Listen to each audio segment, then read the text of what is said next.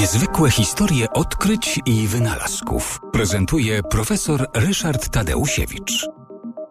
Y, data Wielkanocy jest związana z y, określonymi y, ustaleniami kalendarza żydowskiego. Mianowicie wiadomo, że ukrzyżowanie Chrystusa, które upamiętnia nasza Wielkanoc i Jego zmartwychwstanie, e, miało miejsce w związku z Dniem Paschy. Z kolei e, Dzień Paschy w kalendarzu żydowskim e, był ustalany w oparciu o pełnię księżyca po zrównaniu dnia z nocą, po pierwszym zrównaniu dnia z nocą w okresie wiosennym.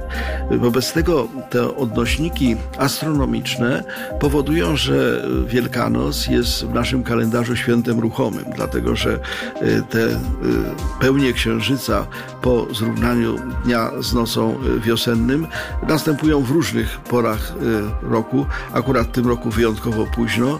No i wobec tego tę datę, datę nawet w sensie miesiąca i dnia tego ważnego wydarzenia, jakim było ukrzyżowanie Chrystusa, początki chrześcijaństwa na świecie, tę datę no, trudno jest ulokować jakoś y, historycznie w dokładnie y, określonym momencie.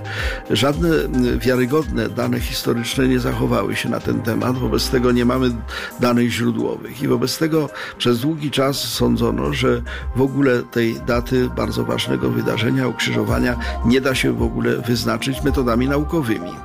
Tymczasem dwaj astronomowie z Oxfordu, Humphreys i Weddington, zaczęli studiować zapiski znajdujące się w e, Nowym Testamencie, e, gdzie e, ewangeliści opisywali różne zjawiska astronomiczne, które towarzyszyły ukrzyżowaniu. I okazało się, że to jest droga do ustalenia bardzo prawdopodobnej, oczywiście niepewnej, ale bardzo prawdopodobnej e, daty, e, daty tego ważnego wydarzenia. Otóż co się okazało? E, mianowicie ewangeliści zapisali, że w momencie, kiedy Chrystus umarł na krzyżu, słońce się zaćmiło.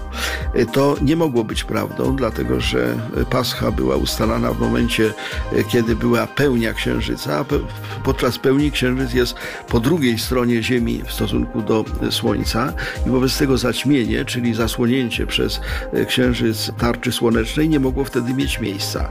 Natomiast miało miejsce w tym czasie e, inne zjawisko astronomiczne, mianowicie zaćmienie księżyca. Księżyc w momencie zaćmienia e, jest takiej czerwono-purpurowej barwy, taki ociekający krwią. I okazuje się, że miało miejsce takie zdarzenie obserwowane w Jerozolimie. Dokładnie miało ono miejsce 3 kwietnia 33 roku e, naszej ery, czyli 33 roku po narodzeniu Chrystusa.